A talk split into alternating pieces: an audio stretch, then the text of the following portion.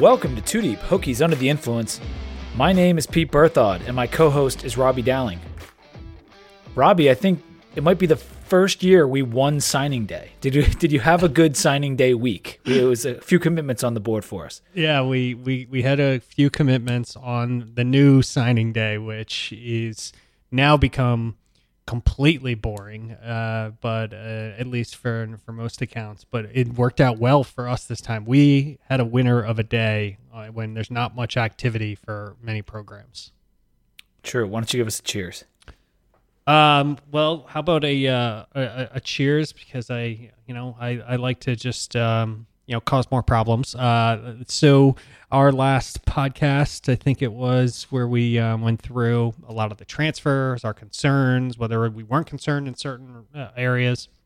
Uh, you know, a couple people didn't didn't like it, thought we were being negative Nancy's. I thought, you know, generally we're probably the most positive outlook out there in terms of a lot of these things. So um, here's for kind of measured response. Nobody's right, nobody's wrong. In between is probably the gray area of where most things in life actually exist. Um, and uh, if you uh, if you want to send me a message, just be sure you don't call me a hack, or else uh, guess what? Uh, you're just gonna get blocked. And it's like we don't we don't do this and get paid for it. We don't. It's a it's a hobby that we try to. So I don't know how I can be a hack, given I am not a professional in any way, shape, or form. A hack with somebody that probably uh, attempts to do something professionally and uh, and fails at it. So, um, so uh, here's to uh, me saying uh, to our, our one friend out there, F off. How's that? So uh, we'll kick things off with that and a cheers. Cheers.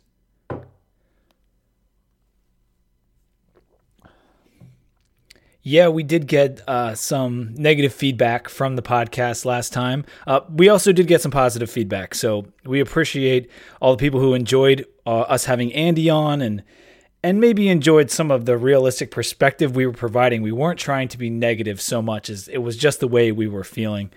And yeah, we got called a few names, including hack, as Robbie said, and um, yeah, we we are basically because we don't we're not professionals. Never claim to be. We're just too i'm not even sure we're good enough to be called hacks but uh, yeah. like you said we don't do this for as a profession. So it's all good. I got you know i got called an ass and that you know we're pandering to the worst section of the fan base. Um no i think a lot of fans felt concerned uh, yeah. and still do feel concerned about the coaching regime and and the transfers and everything. But over the signing days, uh, last few days leading up to signing day, I think there were some positive things to take away. Yeah. The one, the, the one negative thing I will say is we did lose out on Eugene Asante. It's someone that we were hoping to get, and he flipped to UNC. Not flipped isn't the right word, right. but we were his first Power Five offer. Uh, a lot of people thought he was a heavy tech lean for a long time. He never committed to us officially. Uh, but he went with Mack Brown. Mack Brown dropped the bag. yeah, no, and yeah, people wanted him. They were excited about him, and people were just disappointed he chose to go elsewhere. It's not, it's not the end of the world, and it also can just be what it is. He chose to yeah. go elsewhere, and people can just be upset. I think we've always said that every year when we go through this recruiting cycle, which is you can both be like want somebody and then be disappointed when they choose to go somewhere else and that's that's all it is. But uh, no i don't we don't mean to pander to any sort of the fan base other than saying um, you know most things are just in the gray. They're neither black they're neither white in terms of a positive or a negative and we'll find out two three years four years from now who ended up being more right or more wrong but nobody's going to have it perfect. Yeah it's hard it's hard to be uh in the middle ground these days on anything. You have to have a take. You have to be Fire Fuente or you have to be It Starts Now. You know, there's there's very little in between, um, and I, I we do try to be somewhere in the middle. I, I, you know we we never once have called for for firing Coach Fuente. Uh, maybe it crosses our mind in in the depths uh, of drinking after the Georgia Tech loss, but it's not something we've ever said on the podcast. Yeah, I um, probably yelled it after like the ODU loss, like yeah, just yeah, like you know, hammered. You get angry um, and whatever. But uh, believe me, in in any of my more rational times, I would never even uh, think of that at this point. So, but whatever. No. That's neither here nor there. So, So we do have the updates on uh, the commitments that we got, and we're going to do that in our recruiting class segment. But let's start with basketball real quick and go over what's been happening with the team because that team's actually playing games. Uh, we're 18 and five, seven and four in the ACC now. Since our last podcast, we beat Miami. We beat NC State, which was one of the more bizarre games of the college basketball season. We lost to Louisville and we lost to Clemson. And in the Louisville game, we just couldn't hang. It was that Saturday to Monday turnaround. Uh, and by the end of that game, we we really just couldn't hang. And the Clemson loss, just terrible offense. We couldn't get anything going. Mm-hmm. Uh, Beatty didn't hit a shot. Wilkins didn't hit a shot. I don't think. Uh, I think Ahmed Hill or no, it was NAW was uh, three for fourteen. Yeah, it was ugly. Yeah, it just didn't go well, and uh, you know, it was our first. I think it's our first back-to-back losses so far this year, if I'm not mistaken. Um, Louisville, we couldn't. It was obvious that that game was just going to get out of hand. In Clemson, it was more on the offense. Uh, the NC State game was absolutely bizarre and um, a 47-24 game, which made made listen we came out with the w so i'm positive about that but it made sports center for all the wrong reasons quite yeah. frankly.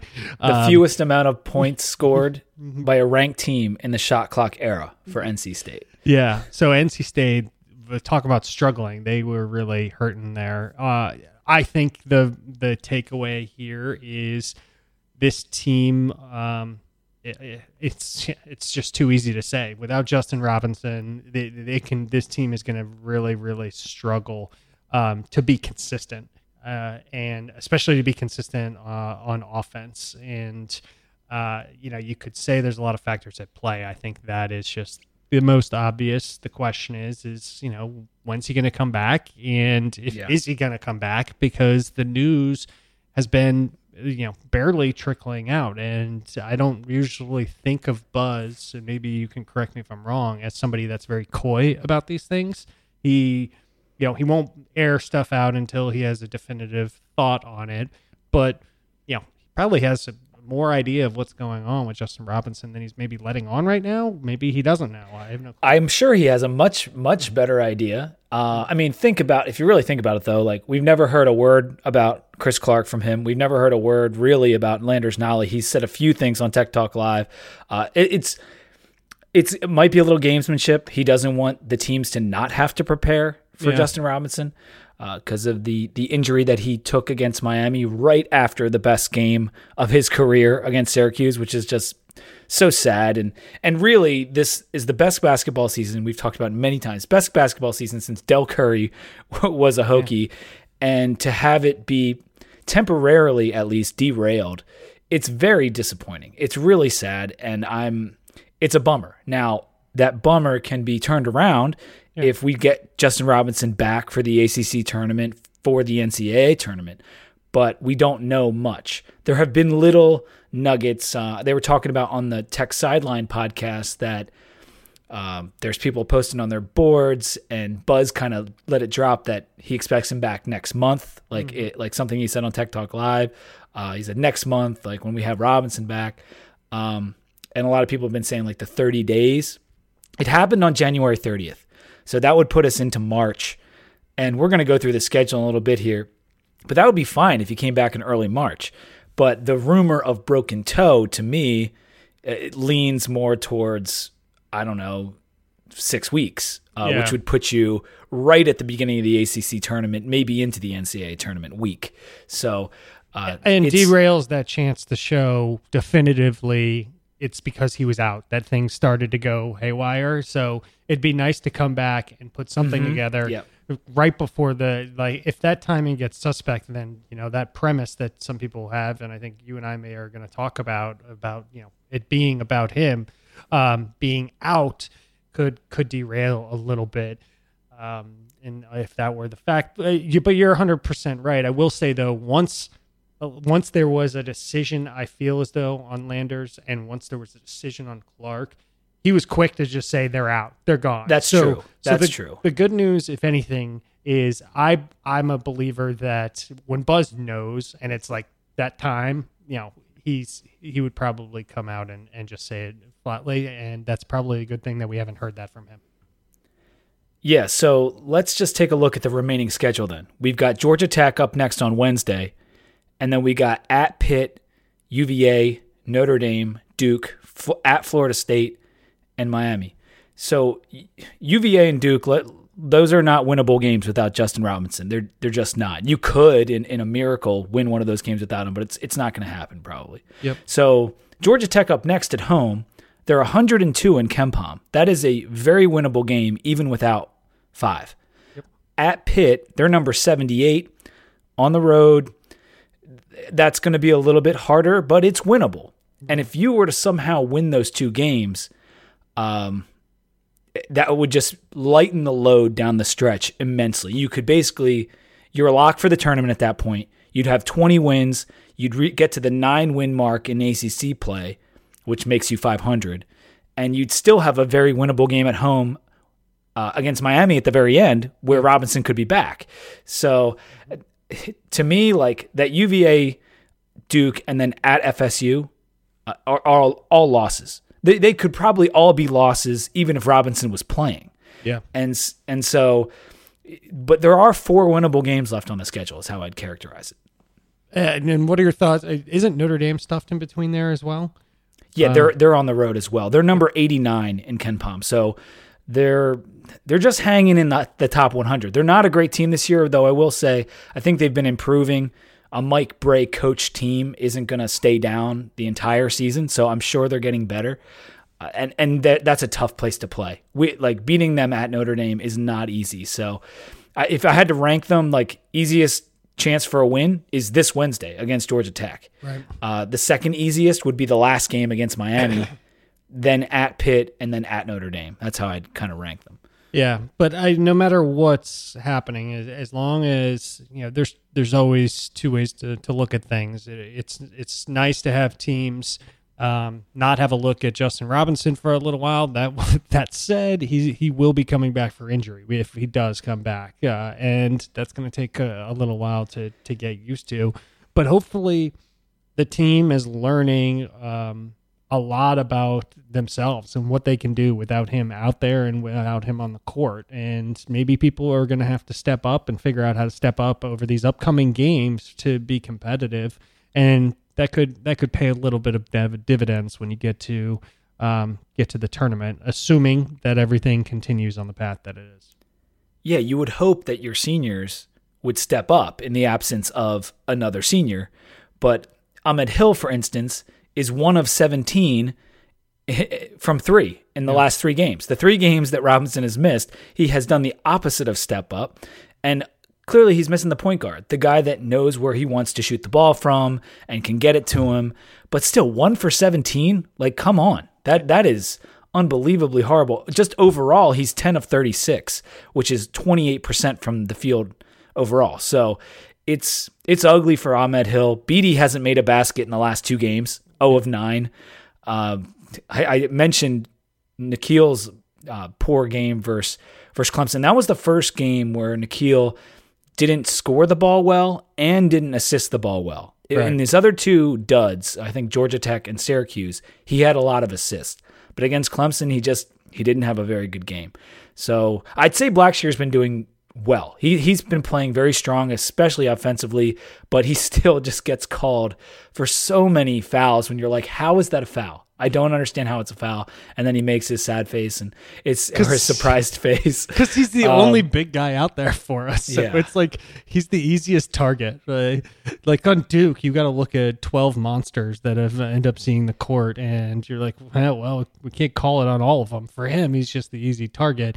Now, and Hill in past seasons has gone through this type of spell and you know where he has been oh yeah um trouble from out from outside. So but you're right. Without it does seem a lot to do with uh with robinson out. And if, if you know if, if j-rob comes back you would hope that the you know the committee and and the tournament selection committee and you know the seating would reflect the the loss of what was papered as one of the I don't know what six best point guards in the country uh, is what you know he kept hitting that list every time you saw Yeah. it come out. Yeah, definitely Um, one of the top point guards in the country. Not no no doubt about it. Jeff Goodman was just uh, saying something about it this week that that's the injury that like really people should be talking about because it's it's a huge injury. It's changed the uh, dynamic of our team.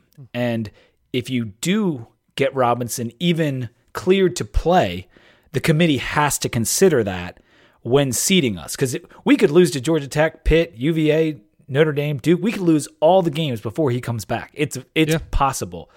And if you do that, our tournament seed, uh, our tournament uh, status is in question. Oh yeah, we may not even make it. That's why I said if all goes goes to plan and we win some of those, you're 100 percent Yeah, right. we have to win.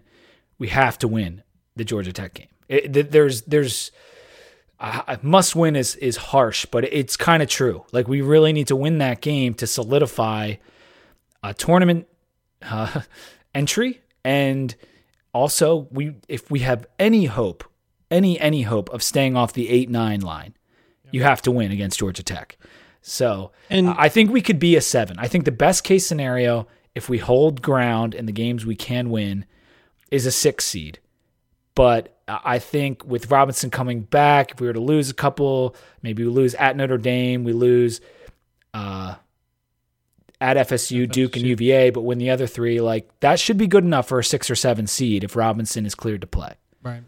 And uh, all that is to say, um, and this is back to your original point, is, um, yeah, and it's the season's not over. It was just such a good season, going so well to see it. it it's not derailed, but it's taken a it's taken a left turn, and it has to do, you know, to three left turns is a right kind of situation. Um, so. Well, like- the good news is there is good news is that our advanced metrics are still holding up extremely well because of the work we did before his injury. We beat Purdue, we beat Washington, we beat Syracuse, we beat NC State, a ranked team on the road, and our NET rating is currently 14th. Uh, the KenPom rating is still 10th. We're eighth in BPI.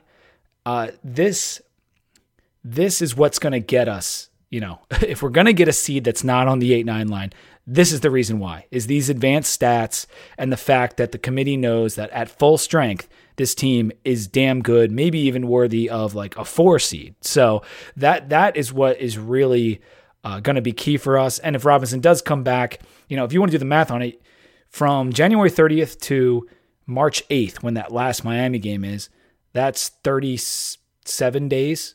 Right. so 37 divided by 7, you, you've got a little over five weeks. If you do one more week to the ACC tournament, that's six weeks. If it's a broken toe, if it's a sprained toe, um, you know, six weeks should be enough for him to play in the ACC tournament. But, you know, we, we're not doctors. exactly. And we're also going off of the rumor of what the actual we know nothing. Right. is. Yeah. We know absolutely nothing. So um, I don't know. I hope he, I hope he gets well soon. The team deserves it. Bud and Buzz has done so many good things, and all the players have played so hard. So We'll we'll we'll hope for the best, and hopefully he'll be back ASAP. Let's move on to the recruiting class. Uh, that that class we talked about at the beginning signed on Wednesday last week, 26th in the 247 composite, third in the ACC behind Clemson and FSU. This uh, 26th ranking is uh, just a couple spots lower than last year. We did come in at 24th last year in the nation. But considering the season we had, and how early our season went sour to maintain that class and to hit that 26 mark, I think should be commended. I, I of course we all want it to like tick up a little bit every year, but uh, with the season we had, I, I think that's pretty impressive. I couldn't agree more. I, you you're talking about our first losing season in what 20 years or whatever the case may be. What was uh, the the stat? And um, listen, you know, there, there's recruiting. There's and there's probably too much weight put in put on both. One, people want to go to where teams are performing. Clemson does not have to have recruit nearly as hard as Virginia Tech does to get elite talent, right? Similarly, the uh, the bad you know, record this year does make it hard because people do want to go to a program that is, um, you know, is on the up and up and has a good season or is anticipated having good seasons. But I, again, it's in between. It's not everything's not one way or the other. I mean, there's still players that go to hometown schools. There's still players that care about what the coaching staff had to say. There's still parents that have par- or there's still players that have parents that are influential on where they go and feel like academics are extremely important and the coach cares about them or whatever the case may be. So, but all that said, coming off of this season to just hold the line for a year on the recruiting ranking, I think is extremely commendable.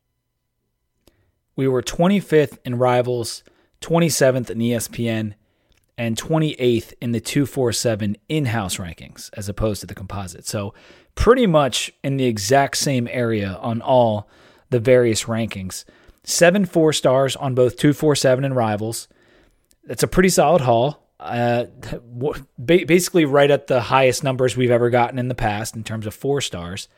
And one thing I, when I'm looking at just the position breakdown, um, well, let, us let's, let's focus on the biggest get, which happened last week. Which we we kind of moved our news and notes into this area, and it threw me off a bit. But the big commit was Doug Nester, yeah. the offensive lineman who flipped from Ohio State to Virginia Tech. He's a West Virginia kid. Uh, he's probably going to be a guard prospect, and to flip someone from Ohio State who's just at the hundredth prospect in the nation mark. I think he's like 104.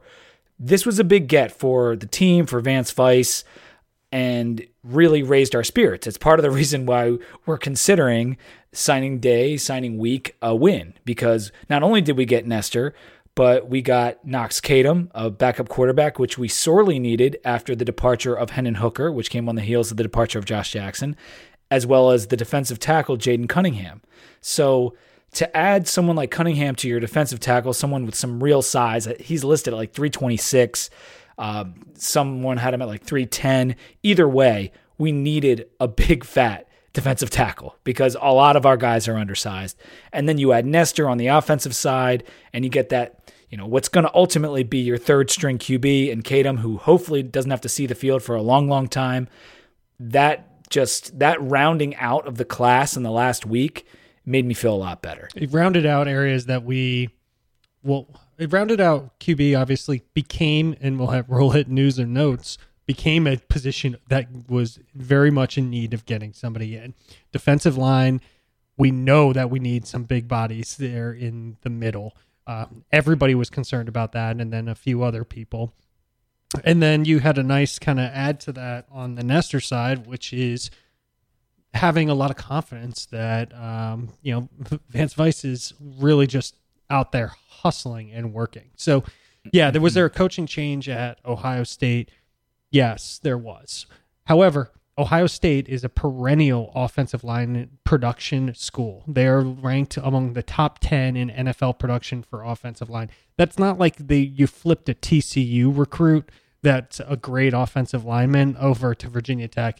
You not only took from Ohio State, which has the reputation of recruiting all four and five stars, um, but you did it at a school um, that that produces offensive linemen. I mean, that's like flipping an LSU defensive back over to Virginia Tech. I mean, it's a Florida defensive back. I mean, those are things that don't happen um, too often. So it was uh, it was honestly a coup for for the program, and it also just builds on Hanson and uh, just the the number of offensive linemen that we have coming in. And if you uh, the best review you'll find out there is obviously French's of of every player in there. Um, it's it's pretty incredible what they were able to do there, um, and and solve some of the things that I think gave people a lot of pause uh, and in areas of need. Not that necessarily all these people will, will end up starting or be necessary, but it was areas that we were really worried about. Yeah, I mean, if you're building on the lines, that's that's what I always want to see. I will not. I know sometimes you can over recruit a position, and we've been guilty of that in the past, and under recruit certainly in terms of the defensive line, defensive tackle, and we tried to rectify that in this class. We took five defensive linemen, all of which I think might be defensive tackles in some shape or form. Pollard, I think, could end up as a defensive end. Um, you never know how these guys' positions will change once they get in school. And some But- of them can shrink down to the outside. I mean, it, you know, Yeah. if with with if you're That's what Mihota had to do. Right. You know? if Th- you got strength, guess what? We've also seen pro- more problems when people are having to move from end to tackle in terms of injuries because putting on the weight causes a lot of stress. Taking off the weight oftentimes is um, it's a lot. It may not be easier to get rid of the weight, but it's easier on your body. So So we took five defensive linemen, like I said. We took four offensive linemen, including Nester, Hudson, Hanson, and Pritchard. And so those those being our two like most most amount of guys at those two positions, I don't have a problem with that whatsoever. We did take four DBs, uh, including J.R. Walker, who's going to be a safety. He's already enrolled in school. And then four wide receivers, including Tavion Robinson, who is the slot of the future. Um, so a lot of competition at wide receiver, a lot of competition on the lines in the next couple years, which is very, very much wanted for a Fuente offense and a Bud Foster defense that already has a lot of linebackers in the program. The one other thing that we added as a bonus was the return of Deshawn McClease. And we didn't know whether he was going to transfer or not. We kind of discussed that. Like, we weren't sure if he was coming back in our last podcast it seems like he's back with the team now, and that's hey, that's like winning a JUCO running back recruit right there. that that's a huge win to keep him in the program, and then you're going to add Taj Gary and Keshawn King. King being a guy which a lot of people feel strongly about. A lot of people think he's going to play and maybe be the starter next year. So between him and McClease and Holston and Stewart and Beck and whoever else you know emerges, it's going to be it could be a very nice offensive line running back combo going forward. It, it, it could be game changing in terms of what we've got going on, the amount of offensive linemen already in the program, and then you add this level of competition to that group. yeah, you can say whatever you want uh, about whether King's going to come in and be the starter or whether Holston's going to have a breakout offseason and end up being this. Getting McClease get back is huge. It, it just is. I, I mean, he may not have been lights out every single game, and I know it was a change of pace and kind of the one somehow Fuente and and the team and Brad managed to turn it into a three running back game where it's a it's a four quarter game, but somehow it was always divided in three, where one would start, then it would switch to the next, then it switches to the next. It was like Peoples, McClease, then Holston, or some order of thereof. McClease has experience. He has knowledge of the system. He he's absolutely um, a huge benefit to get back, especially and and I don't want to go there, but in case of any injuries, however things course, shake out, of it's course. great to have. I mean, it's not it's not the first or last time that we've had dealt with uh, pretty serious injuries on that side. Um, so I think that was huge getting him back. I wanted to also bring up Wheatley as well. So so you, you throw Wheatley into that mix too. You're going to have much better options with McClease mixed in because Taj Gary is coming off a pretty brutal injury. He broke his femur in high school in one of the last games. So I don't think he's going to contribute next year. Uh, so, like injuries will happen. They've already happened. So you need as many running backs as you can get your hands on, at least ones that you know can play. I wanted to talk a little bit about the QB room now. We've lost Hooker, we've lost Jackson, we add Kadum, and naturally, I think a lot of the fan base assumes that it's Ryan Willis's turn to start. But there's been a lot of buzz about Quincy Patterson uh, being the starter for next year, and clearly, Jackson and Hooker felt they couldn't compete with that. They they, they, they going forward. Quincy was going to beat them out. Otherwise, they wouldn't have transferred. Um, yes. So let me let me just add upon that for one moment. So assuming that I'm projecting a little. no, bit no, no, it's not projecting, but it, it's under the auspices of something that we don't know. That there's no problems in the locker room, right? So like, there's Right. no re- like, and guess what? Jackson and Fuente, for all accounts, were you know two peas in a pod, and you know they they really got along, and Fuente liked him. So I I have to assume under the assumption that there's nothing going on because I don't know that there's no Yeah. there's no locker room reason why those two left, then it leads you to a conclusion that QP at least beat out Hooker, um, obviously, um, and Mm-hmm. He got more snaps than him, or this year. potentially So that you or- could just view it that yeah, way. Yeah, or potentially beat out Hooker and Jackson because otherwise it could have been QP. There's one more year that it could have been like it could fall in those two things where maybe he did wasn't going to beat out Jackson, but he already beat out Hooker, so Hooker left. And then Jackson realized he wasn't going to beat out Willis. You know, there's a waterfall effect Yeah, through yeah. how this whole thing works. Um, the long and short of it is in none of those scenarios that I just outlined is there a negative for what we know about QP. So that's nice. I mean that, that's a that's a good thing. Right? It, all of those scenarios lead to development and understanding and confidence uh, in Quincy Patterson, as long as you make the assumption that there's not anything bad happening in the locker room, which is like, uh, and I'm saying that's a good thing. Like I'm saying that's Yeah. a positive. I am kind of like having a flashback though to what was it last summer when Fuente was kind of saying, "Yeah, well, Josh needs to really commit to loving his craft and getting in the playbook." And then there was something about like Josh feeling disrespected or something. So there, there's been a, a few whispers um, about that, and that could have been part of the reason Jackson decided to transfer. But I also think if you go into practice every day and you're seeing this hulking behemoth, um, you know, slinging balls and running, and you're like, yeah, this isn't going to be good for me in a year. Um, you know, he he decided to jump ship, but I wanted to talk about the depth too mm-hmm. because we clearly had to pick up a quarterback in this class because we only had Willis and QP, and you get one injury and you're in emergency status. You know, Dewan Ellis is going to be your third string quarterback. So Yeah. so they had to get someone, and they scramble and they offer Kadum, who was a JMU commit, and he flips to Virginia Tech. Well, that's great. I'm glad he flipped, and I'm glad we now have a third string QB who hopefully will never have to play. However, I felt like it comes off as a little unprepared. That that that's how it looked to me. Is that everyone kind of knew Hooker was going to transfer. That had been like rumored for months and months. And if we're rumoring it, the coaches probably already know it. Jackson, that could have shocked them. I don't know. But every class, every recruiting class should have a quarterback in it. Yeah. And we didn't get ours until a couple days before signing day. And we kind of had to like, oh, you don't have an offer? All right, we'll offer you now. And he, thank God he said yes, because if he doesn't say yes, what's our quarterback status going into next year? We have Willis and QP, that's great, but one injury and you're in serious trouble. Yeah, a couple things there. Well, FSU's gone two years without a quarterback, so uh, let's that's that's one thing.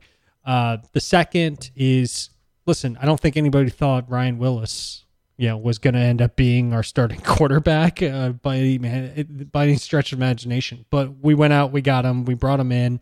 Yes, it did seem more prepared in the way that we went out and got him and got him into um, Virginia Tech. But third, uh, on that point, and I, I totally agree with what you're saying, this could have gone a lot different directions, is the more that I've listened to it, the more I think you've listened to a lot of podcasts, the more what we've kind of studied the national media and the narrative and what coaches are saying, is this transfer portal stuff and people got kids in the car is effing everything up for a lot of people. Like this is a whole I didn't I didn't appreciate until listening to weeks and weeks and weeks of just you know podcasts about it, people being interviewed.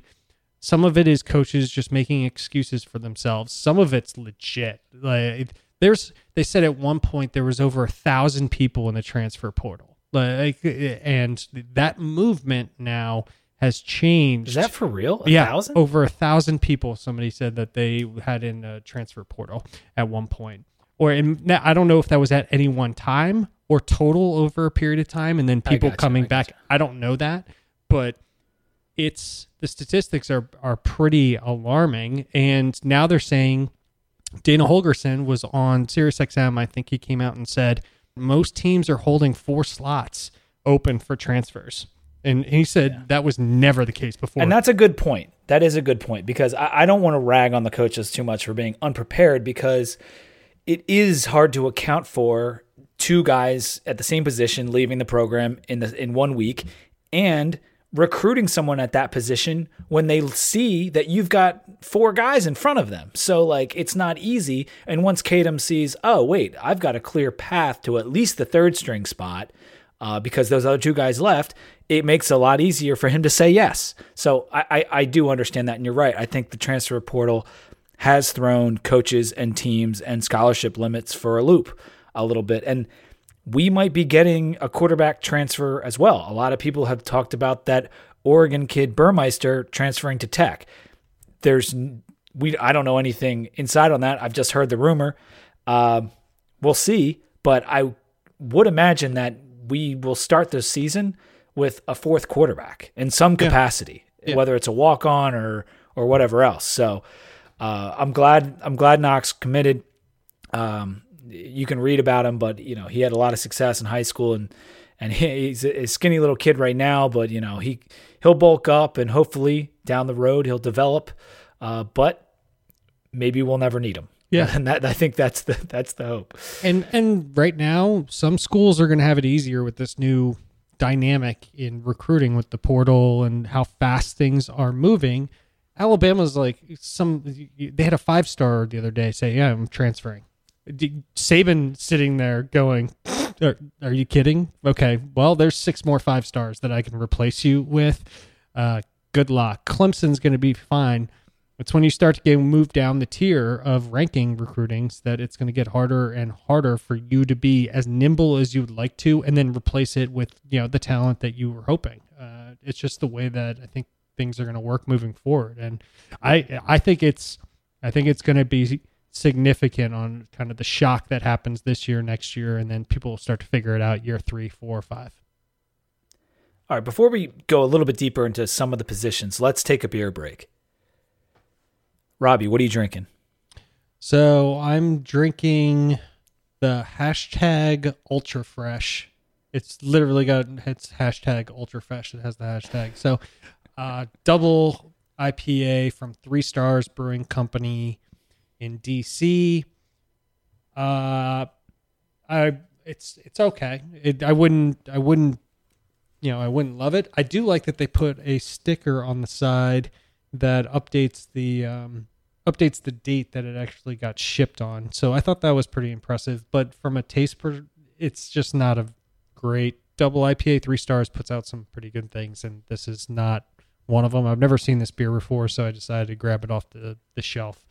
I would um wouldn't steer clear, but it's not one I would recommend.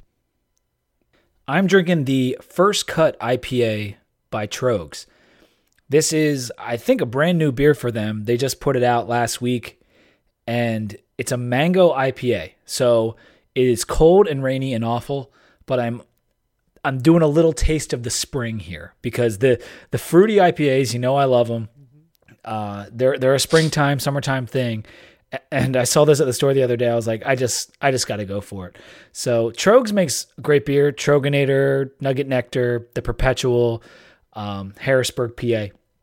It's, it's always a solid choice. Uh, it's like victory to me. Like there's not many bad beers that they make, and this first cut is is very good. Six point two percent alcohol, forty five IBU. Um, very good. A little hazy, kind of on the orange side, like a like a dark gold orangey color. But first cut IPA by Tröegs, it's very good. I did that three stars that you had reminded me. I wanted to ask our listeners about like the local beer scene in DC and Virginia and Maryland, whatever. If you had to pick a beer that you would want to sponsor this podcast that most of our listener base could obtain at their store, what would it be? And there's I was looking at like what's the best selling beers in DC because most of our listeners come from Northern Virginia and DC. We have a lot of Richmond listeners, we have a lot of Philadelphia listeners in North Carolina. But you know, whether it's 3 stars or Port City or DC Brau or Heavy Seas or Hardywood or something. I'd be interested to know like if we polled it what we want a sponsor. We would love to have a sponsor for next season. And if we could have any beer that like, you know, people could get their hands on, what would what would it be? So that's something we might kind of put out there in the next couple of months. I don't know what you think about that idea. I'm kind of just springing it on you. I love it. But- But, um, yeah, I mean, I love Hardywood down in Richmond. I love Triple Crossing down in Richmond. Um, I, you know, there's a lot of um, there's a lot of great breweries. Aslin, somebody like that. That's almost that's hard beer to get. So uh, keep in mind the point of uh, of the question that Pete raises exactly, because exactly. because some of those beers are not easy to get a hold of, um, and some of the breweries are not all that open to you know trying to you know Yeah. give out or even get their stuff in retail. A lot of them just want we're not yeah we're not guaranteeing that anyone's going to actually want to sponsor it but if we go after a fairly big brewery that they know their distribution map lays over our listenership map that would be great and if we could avoid uh, a member of InBev, that would also be great. Yes. but I'm not, you know, devil's backbone. I'm not going to turn my nose up at anyone. I'm just saying, um, yeah, it'd be nice to have, you know, like uh, someone that fills those criteria. A Virginia brewery would be best, Yeah. but you know, or we're not- DC or beggars can't be Maryland. I don't think Yeah. RAR up in Maryland. There's a there's a significant amount of. Uh, I work in Maryland now, so I have to make the hike, uh, which will be relevant for my second beer on the podcast, and uh, that's coming up uh, here in a little bit. Okay, let's get back to football. The last thing I just wanted to talk about and, and put a little bit more emphasis on before we move on to our last topic was Vance Vice and the offensive line. We, touched on it a bit, but I wanted to look at the offensive line for next year because we are bringing back two very solid tackles in Darrisaw and Dzansi. And then you've got Lecitus Smith, who started the last three games, and you got Zach Hoyt, who was flipping between left guard and center most of the year. And then that right guard spot's open. So some people have been talking about uh, whether that's going to be Doug Nester, because he clearly is the crown jewel of the class and the most highly rated. But I'm looking at the names that are already in the program. And just last year, we brought in Culver, Tenuta, Harrison, Kane. You also have Austin Cannons in the program, who they were liking a lot last year. Um, and then even Hudson. I mean, you you could he could be a tackle, um, and Pritchard is better suited for guard, but Hanson and Hudson could easily both be guards. Yeah. So the competition for that right guard spot um, is going to be very stiff because even someone like Tyrell Smith, who's going to be a senior, interesting thing about Tyrell Smith, he's played in every game of his career. He played in 14 in 2016, 13 last year, and 13 the year before that. So he has played in every game, whether it's special teams or getting in on the offensive line. Tyrell Smith hasn't missed a game. That's so funny. it's it would be cool for him to potentially lock down that right guard spot, but I, I'm not sure of his skill set exactly. Uh, but yeah, I, I just wanted to get your thoughts on the strength of that O line, considering we are bringing back some guys, but the entire two deep is going to have a lot of freshmen and sophomores in it. Yeah. So it, yeah, I think that's spot on. Is everybody's very jacked up because I think last year was a pretty good cycle for us at O line. We kind of came away from that feeling pretty good. This is even better. It's probably um, some have said, and you know, like the likes of French, one of the best O line classes that we've we've had uh, in a long time, and that goes back a ways.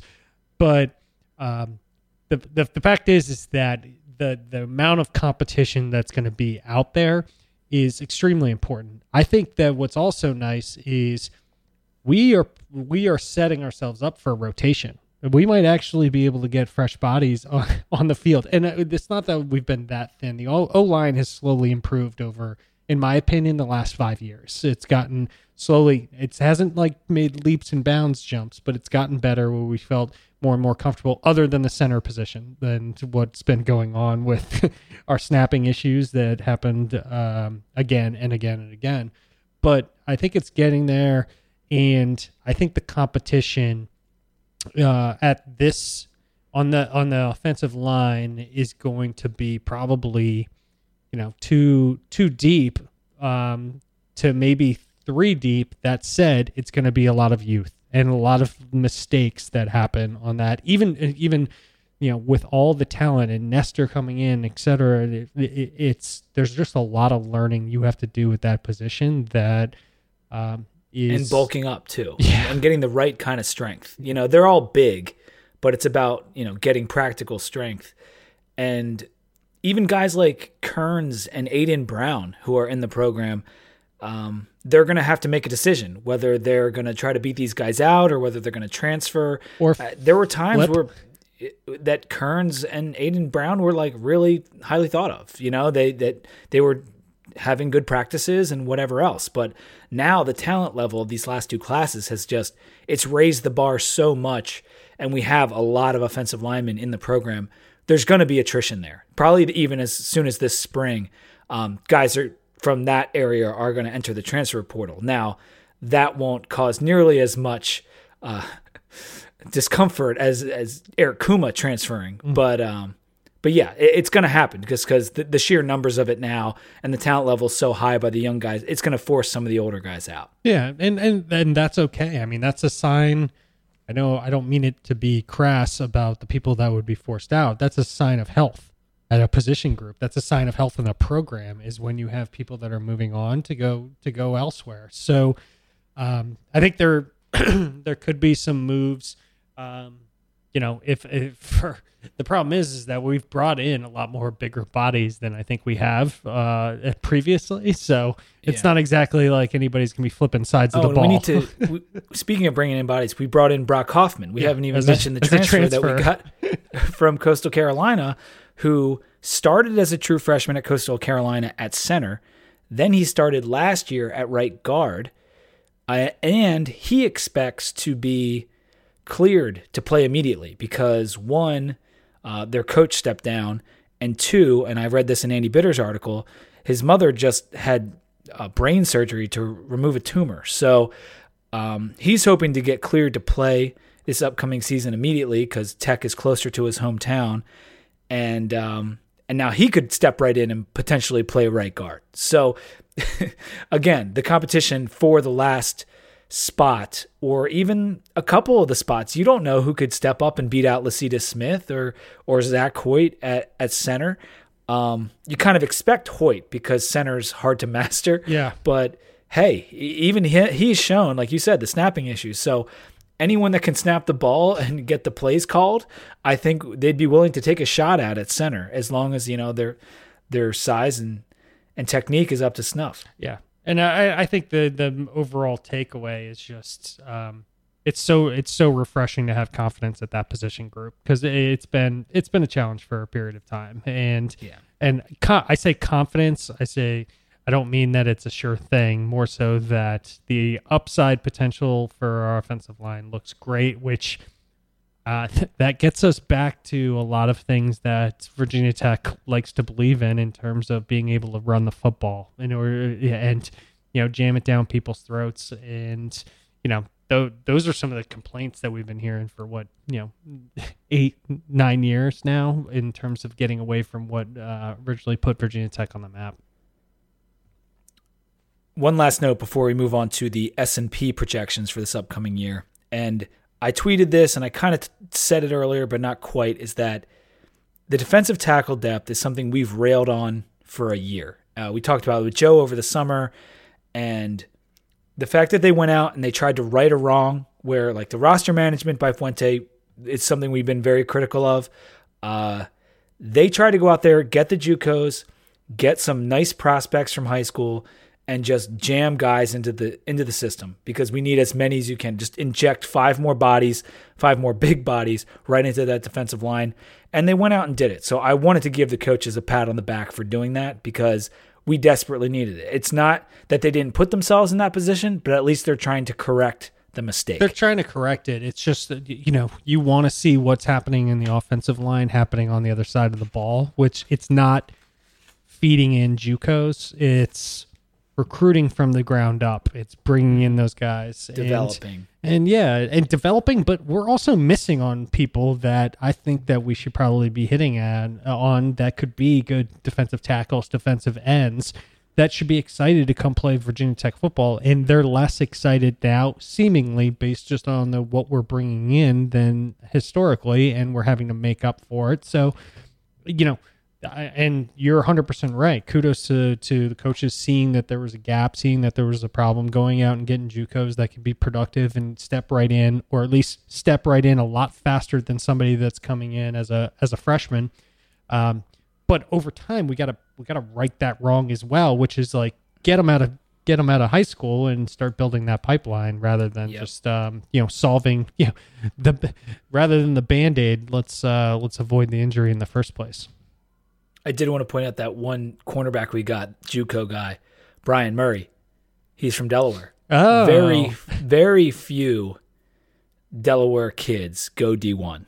Yeah. And so I wanted to give a special shout out to to Brian Murray for you know getting to D1 uh, from my home state. Yeah, I was uh, I, I, didn't know that they had football in uh, Delaware that it existed. You know, do you remember uh, Kwame Harris was a was a really good player for I think Stanford, and um, and then his brother Orien Harris played for Miami, and they were both Newark, Delaware kids. But we haven't had a lot of guys come through the state that are uh, you know truly big deals. But anyway, let's talk about these S&P Plus projections. Bill C, he put out his his uh, returning production, recruiting, the whole metric. He smashes it all together and he comes out with his S&P Plus projection for 2019 and I was kind of impressed as to how high we were in this thing. Virginia Tech is 30th in the projected S&P Plus, meaning, you know, based on our competition even, that's where he expects us to sit, that would be like a nine or 10 win season. Yeah. Just like looking at the schedule and, and how high that would put us. 30th in the S&P would probably be a nine or 10 wins. Yeah. And qu- quickly, because I, I, I saw chatter out there. I don't know if you listened to the PAPN. This I this takes into account the transfers that he knew about up till that point. So he what he was saying was the attrition was always huge at two schools, Penn State and Virginia Tech were the two highest in the country, nearly in terms of who's in the transfer portal and who looks to be going elsewhere.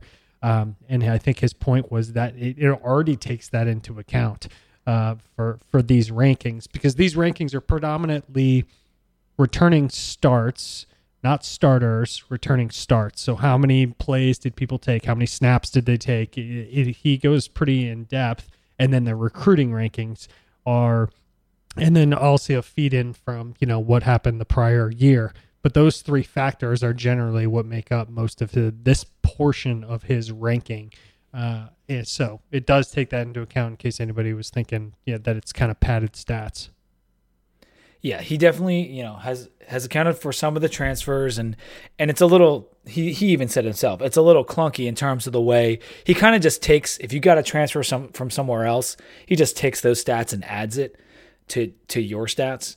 Um, and obviously, subtracting the stats is very simple. But yeah, it's recent history, returning production, and recruiting. And um, yeah, where, where, we sit, we're the third.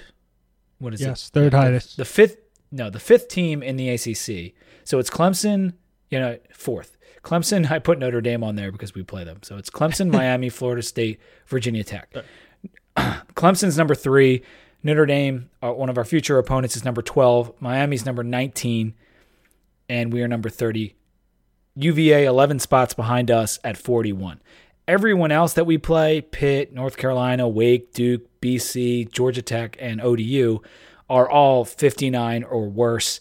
Um, Georgia Tech comes in at 89, which I I don't. I don't think they'll finish that badly, but maybe. And ODU's 119 which that doesn't matter because it's it's still a game that we absolutely need to be out for blood and, and kill them. So yeah, well, I um, mean Georgia Tech, they basically they have to go spread mulch and they were given a fork, so uh, it's not it's not exactly like they have the. That's what you and I were chatting about. The turnover is going to be substantial there in terms of getting to what that system is going to look like, and I mean even even just the offensive line blocking. You have a bunch of offensive linemen that have no clue what they're supposed to be doing in kind of a more traditional system from what they're used to. But I do agree that that is really really high. Um, Louisville, it's amazing how the they have fallen from what was right. Just given the Lamar Jackson and not having him any longer.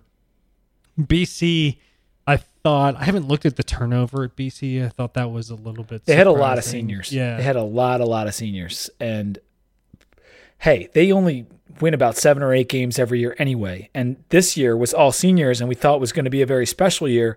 Kind of took a nosedive towards the end. Yeah, totally agree. Um, and then you know nothing else truly jumped out at me except for how high we were in comparison to the, what I probably thought. I thought UVA was going to be higher than us, but the, Yeah, no, I could have seen that. They are getting Bryce Hall back, which I think is unfortunate. Uh, I, I, he could have left for the NFL, and he had the, the most pass breakups in the nation or something, and he's coming back. That's actually got to account for a lot of their returning production because uh, Bill has talked about how important like pass breakups are in his returning production metric because it, it bodes very well for the future. Oh, and You have a lot of QB right, and that's the other one. QB and, and then pass breakups, yeah. Um, and we have we're number 32 in returning production nationally, and even with all the transfers, we're still number 32. So obviously, the whole defense basically is coming back. We're losing Ricky Walker, but you know, eh, losing Kearney and Ricky Walker in terms of people like who made tackles, right? Um, and Mihota, who who you know played sparingly. So a lot of returning production production on defense, and clearly we have what could be our starting quarterback and Ryan Willis bringing all his production back. So I like the fact where we're sitting. The ACC could have a crap year again next year. I mean, this is going to be Clemson in a landslide yet again. It's horrific. So, um, and I'm trying to go through. So, yeah, Miami. If you go through who we're playing, Miami at 19, UVA at 41. Do we play Notre Dame next? No, we don't. Play. Yeah, Oh yeah, we They're do on the road, but we're on the road. They're 12. So we're They- gonna we're lose- Going we're gonna lose that Bend, so probably Miami and Notre Dame. They're the only two teams ranked above us in this projection. Now, th- this projection it is just that. It is a projection. There is going to be more attrition from all these schools. There's going to be Miami taking on even more transfers. Uh, potentially even our own Trevon Hill, who's reportedly now going to be a Cane. I'm going to just believe that when I see it. no, he's signed. I, He signed. Yeah. I, Oh, you're gonna thinking you're thinking you're I where see you're thinking academics or something like that. It's I'm just, I just will.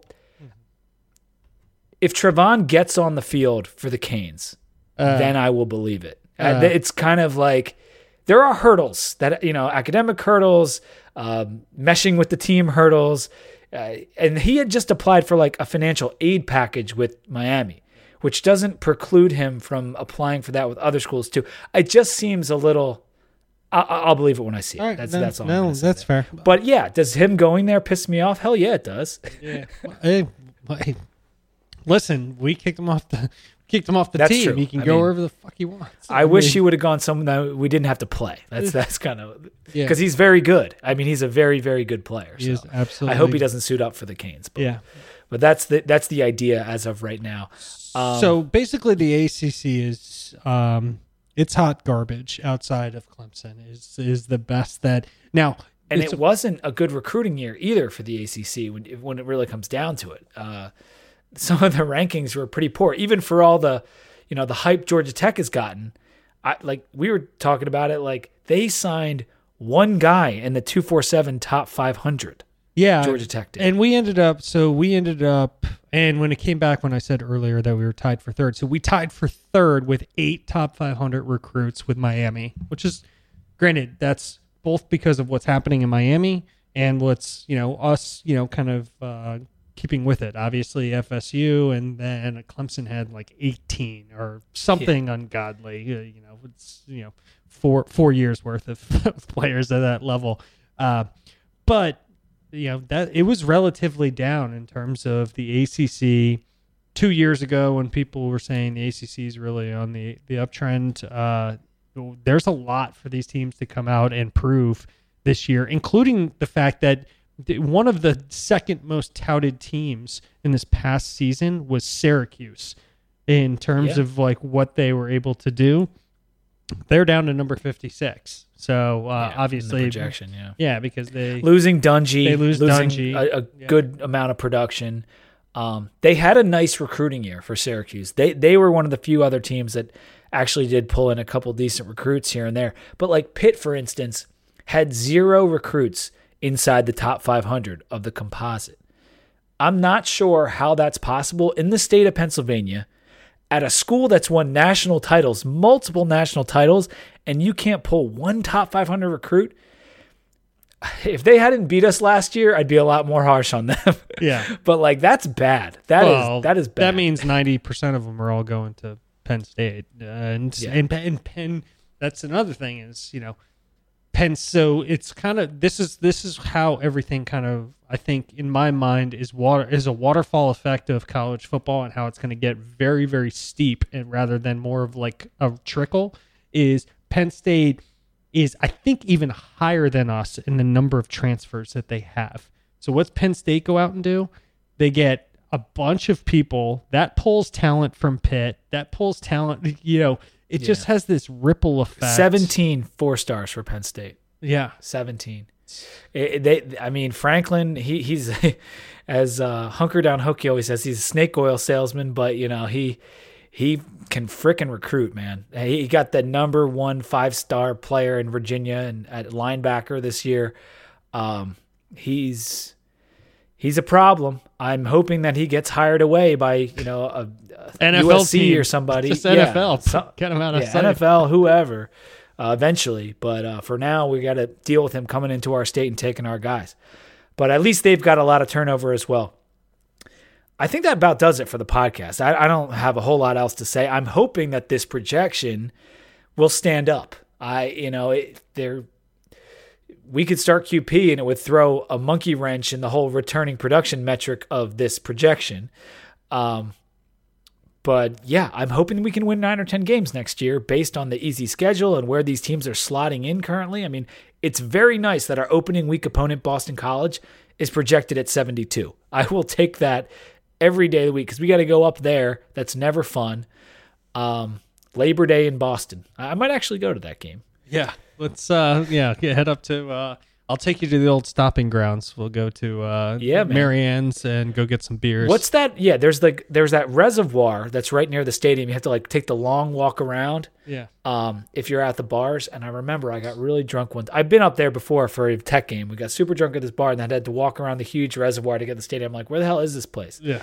But uh, but yeah, Boston's always a Yeah. maybe I'll go. And you're heading right through Chestnut Hill coming out of uh, it's beautiful uh, up there. Yeah. It really is. Um, but uh, I, I totally agree. I don't have much else to say other than, you know, if things do shake out this way, then yeah, this team is not going to have many excuses for having a bad season. But we also have to finish it because I told uh, our Oh listeners yeah, let's that do it the was beers. it was relevant.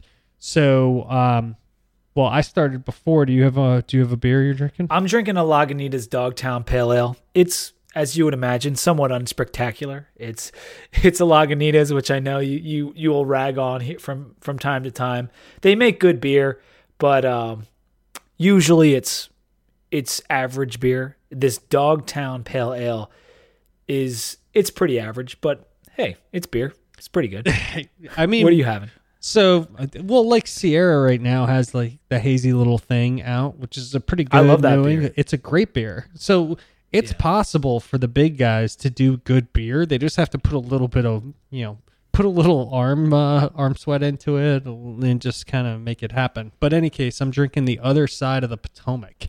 So exactly now that I work up in Maryland uh, and I live in Virginia, you will if you're not from the area it, the the professionally or whatever you want to call it it's whether you want to cross the river to go to up to Maryland or back down to Virginia depending on what side of the river that you're on.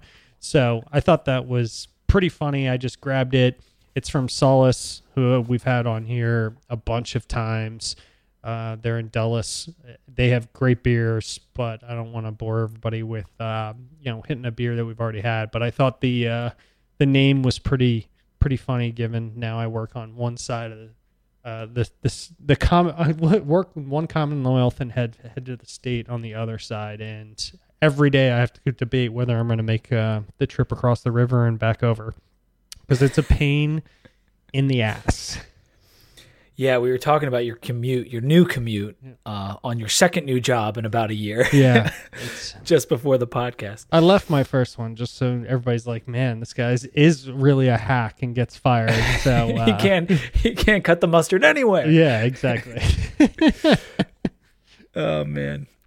All right, well, that's gonna do it. Thanks everyone for listening, and thank you for everyone that supports the podcast and and leaves the kind reviews. We really do appreciate it, and that's not just lip service there. Make sure to subscribe on Apple Podcasts. Hit us on Twitter. It's at 2deepvt.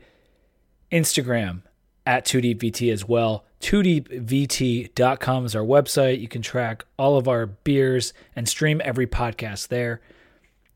And until next time, go Hokies.